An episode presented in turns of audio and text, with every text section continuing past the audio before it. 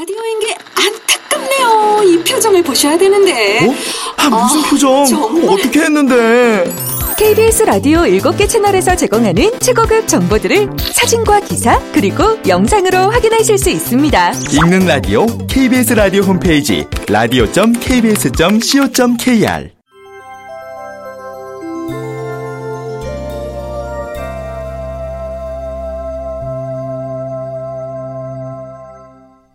라디오 극장.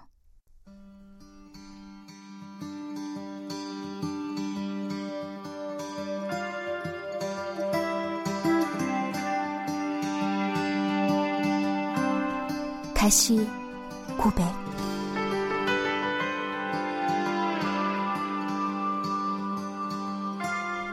원작 김여령 극본 오금수 연출 김창회 일곱 번째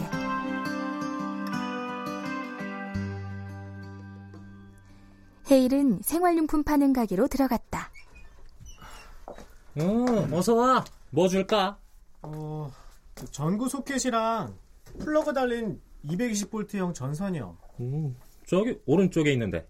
아, 집에 달려고? 아니요.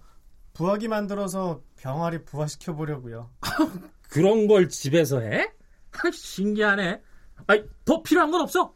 어, 박스 테이프랑 온도계도 필요해요. 어, 어. 아, 온도계는 저 안쪽으로 가봐. 막대 온도계 있을 거다. 아니, 테이프는 내가 가져오마. 고맙습니다. 아이, 요즘 애들이 이런 걸 다 하다니.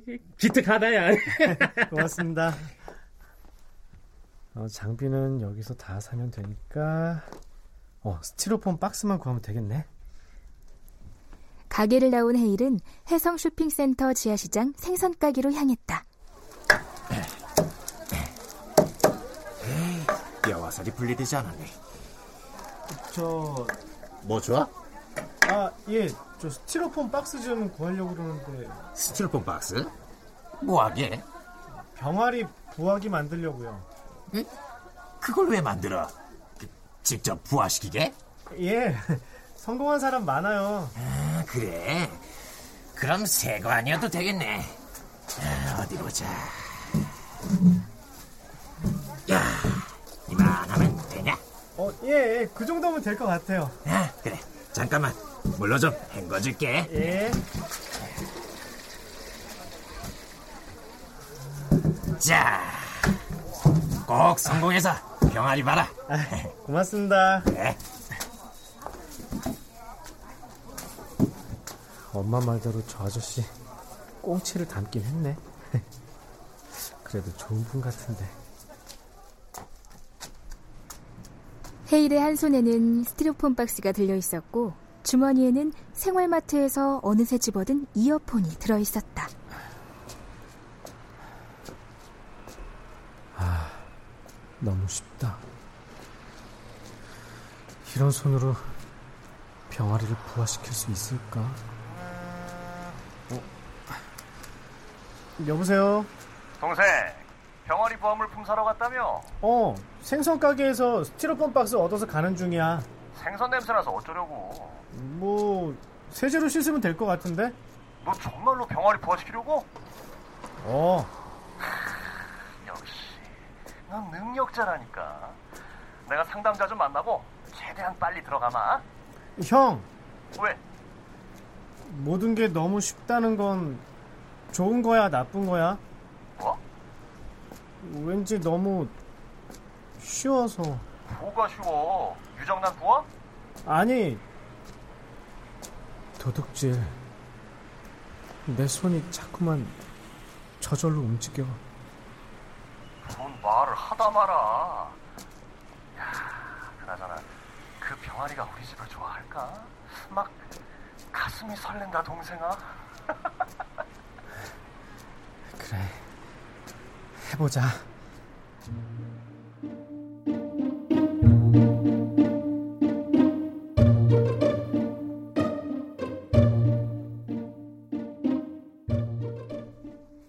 헤일은 스티로폼 박스를 뚫고 전구 소켓을 꽂아 부화기를 만들기 시작했다. 이상한 오기가 헤일의 마음 한복판을 뚫고 지나갔다. 그건 예민한 손을 유용한 곳에 사용하고 싶은 간절함이었다. 자, 다 됐으니까 아, 이제 불을 켜볼까? 플러그를 콘센트에 꽂자 전등에 불이 환하게 들어왔다. Nice. 아, 아주 밝고 좋네. 아, 온도계는 여기에 꽂고. 자, 완성. 아, 근데 이런 곳에서 정말 병아리 부화가 되긴 할까? 아들, 뭐해? 어, 엄마, 부화기 완성했어. 부화기? 이 스티로폼이? 와, 여기서 정말 병아리가 나온다니? 어, 이 전구가 부화기 온열 장치가 되는 거야. 병아리 나오기도 전에 우리 집부터 다 태우는 건 아니지? 박스에 직접 닿지 않아서 괜찮아. 잘 지켜볼게. 어, 근데 아버지하고 형은 오늘 늦네? 형이랑은 아까 통화했는데. 아버지는 친구 만나고 온댔고, 해철이는 연락도 없이 늦네. 너한테 뭐래디? 뭐 상담자 만나고 온댔는데. 근데, 헤이라. 어? 감정 설계인지 뭔지 그게 뭐라고 하는 거냐? 어? 대체 뭔 말인지 모르겠단 말이야. 그리고 연구는 언제 끝난다니? 그야 뭐 나도 모르지. 뭐 하나 쏙 빠진 놈처럼 왜 그런다니 걔는? 설마 점집은 아니겠지? 점집? 그건 아닐걸. 아이고 나도 모르겠다. 어려서는 제법 영특한 구석이 있어서 비범한 천재일지 모른다고 그냥 기대를 했었는데 제대 뒤에는 유 맛이 가가지고 너도 기억나지? 군대 제대하고 해철이가 식구들한테 했던 말. 감정은 잘 다스려야 해요. 질투나 시기가 지나치면 인격 살인으로 이어질 수도 있거든요. 뭐? 인격 살인? 저보다 잘났든 못났든 조롱하고 야금야금 씹죠. 그거 결국 둘 다 죽는 거예요. 너 왜 그러냐? 여보, 얘 왜 이래? 그, 그러니까 차라리 제대 기념으로다가 수류탄을 숨겨왔다는 말이 덜 충격적일 것 같아. 감정 분포가 잘못된 사람은 모든 기준이 자기인 줄 알아요. 그런 사람일수록 저만 잘 먹고 싶어 하죠. 같이 굶어 죽으면 죽었지 남 잘 먹는 꼴은 죽어도 못 보는 거예요.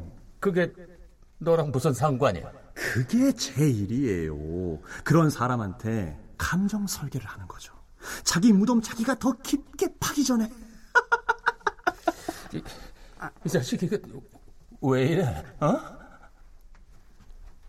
그때 아버지 얼굴이 정말 하했었는데 형의 발언이 충격이긴 했어. 아이고, 그러니까 해철이 걔가 천재가 아니었던 거야.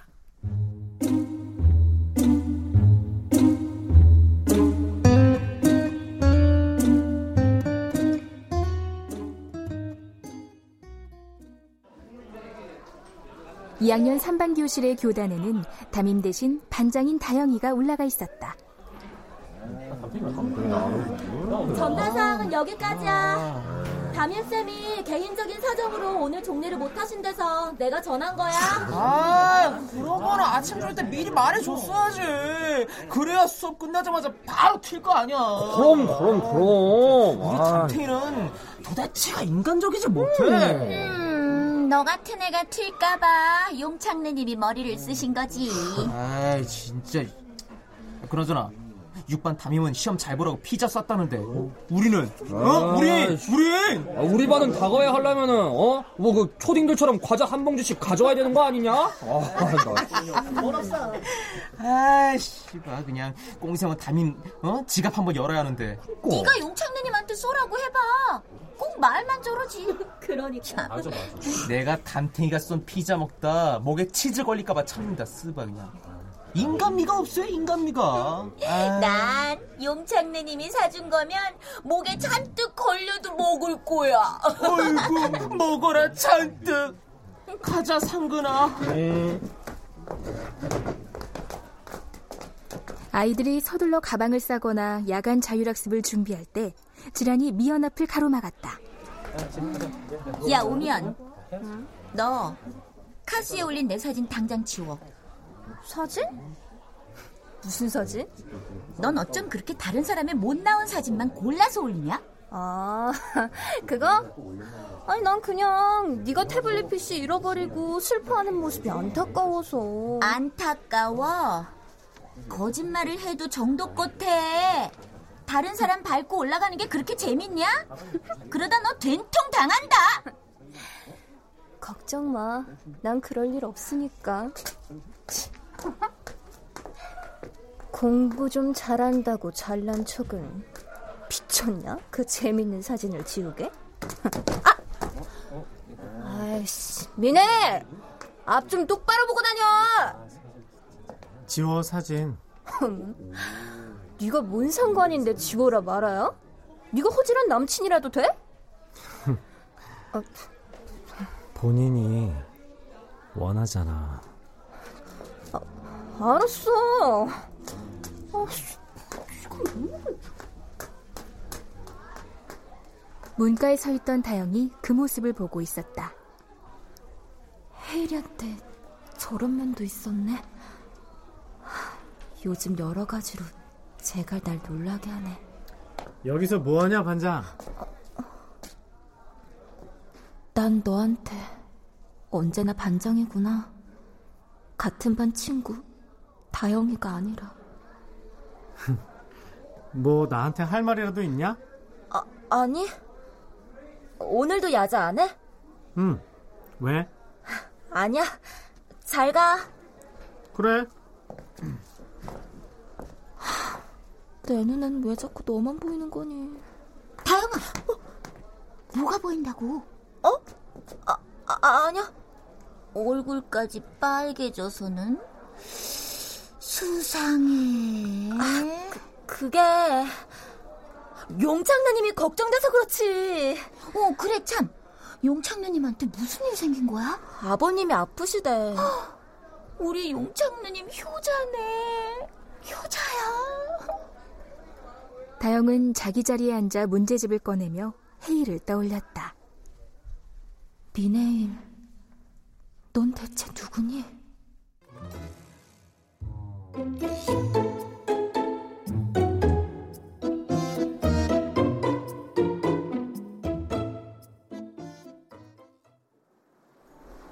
응급실에 누워 있는 아버지를 바라보는 조용창은 몹시 걱정스러운 표정이었다. 멀리깐 열에 응급실을 다 데리고 와. 아까는 정말 불덩이였잖아요. 뭐 그나마 열이 빨리 내려가서 다행이에요. 나이 들면 몸도 아프고 그런 거지. 아 그래야 인간미가 있지. 재미없어요 그런 농담. 오래 생각하면 웃길걸. 아저씨 개그하는 거 보니까 진짜 괜찮으신가 보네요. 저 요 앞에 나가서 커피 한 잔 마시고 올게요. 그래. 걱정 말고 다녀와. 네.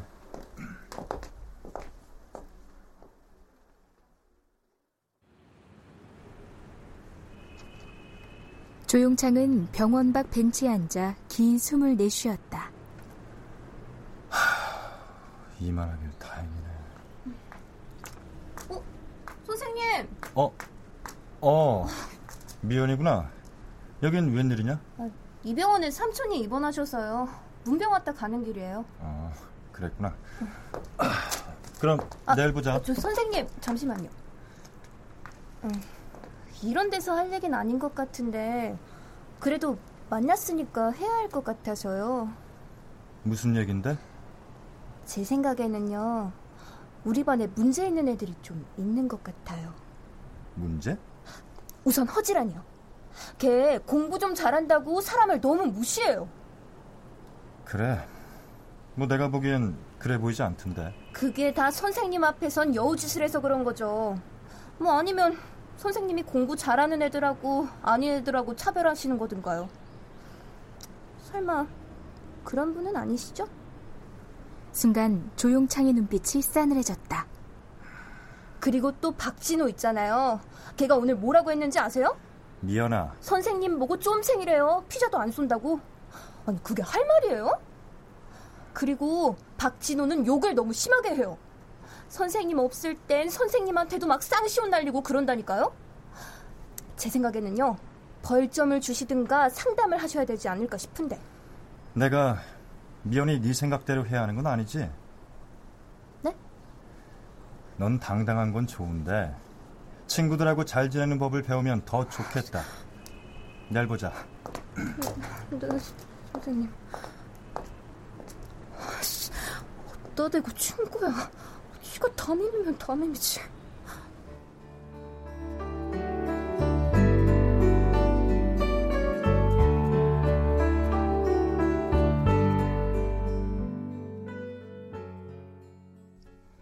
허구동은 퇴근길에 집 근처 편의점에 들러 맥주 한 병을 샀다.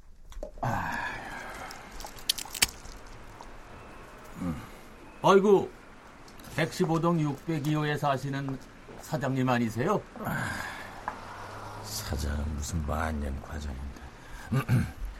근데 누구세요? 민 소장입니다. 아파트 관리 소장. 아, 하여, 하여, 이거, 이거, 사복 입은 모습을 보니까 이거 못 알아보겠네요.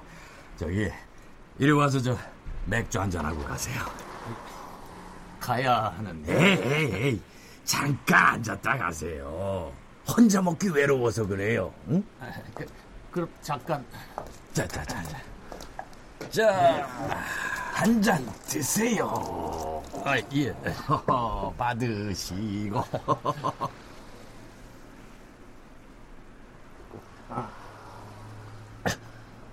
아, 정말 시원하네요. 그 민 소장님은 자녀가 몇이세요? 아, 둘이요. 아들만. 아이고, 아이고 든든하시겠네요. 어? 든든하긴요. 서른 넘은 큰아들은 제대하고 뭘 연구하네 어쩌네 하며 번지르르 놀고 있고 둘째는 고2인데 음? 그 녀석이 혼자 컸지만 얼마나 기특한지 고2요? 아이고 우리 딸도 고2인데 어, 그래요? 딸이 키우긴 이쁘죠? 애교도 많고 아주 어렸을 땐 그랬는데 언젠가부터 아빠를 발가락에 때만큼도 안 보더라고요. 아니 왜요? 낸들 압니까? 제, 사실 제가 이혼해서 따로 살거든요. 아유 저런. 아니 막말로 사내가 태어나서 여자한테 인기 좀 있는 게 그게 죄입니까? 안 그래요? 이런 이런 바람 피우다 걸렸구만. 아니 그렇다고 이혼까지 하는 건 너무하는 거 아니에요 이거 아, 진짜. 난 우리 마누라가 딴 놈한테 한눈 팔면 비가 거꾸로 쏟던데요. 아 그야 당연하죠. 그럼 사모님이 왜 이혼하자고 했는지 잘 아시겠네요. 뭐요? 아니 아니 이 아저씨가 아파트 소장이면 소장답게 굴어야지. 어디 입주민한테 훈계에 옮기나 감히? 감히? 지금 꼴랑 아파트 산다고 갑질하는 겁니까? 아, 아 그, 그래. 응? 갑질하는 거다. 당장 잘리고 싶어? 이봐요. 115동 602호 양반. 당신은 이대로 다른 여자를 만나서 같이 살아도 또 헤어질 거야. 아이고 웃기시네. 당신이 뭘 안다고 떠들어? 당신은 그, 가, 감정. 그, 그, 그 뭐냐? 예, 어, 그래 그래. 감정 분배에 실패한 거요. 그만 들어가 주무시. 아이, 뭐? 가, 감정 분배? 뭘 헛소리야 이거. 다들 왜 이래? 아니, 내가 뭘 그렇게 잘못했냐고.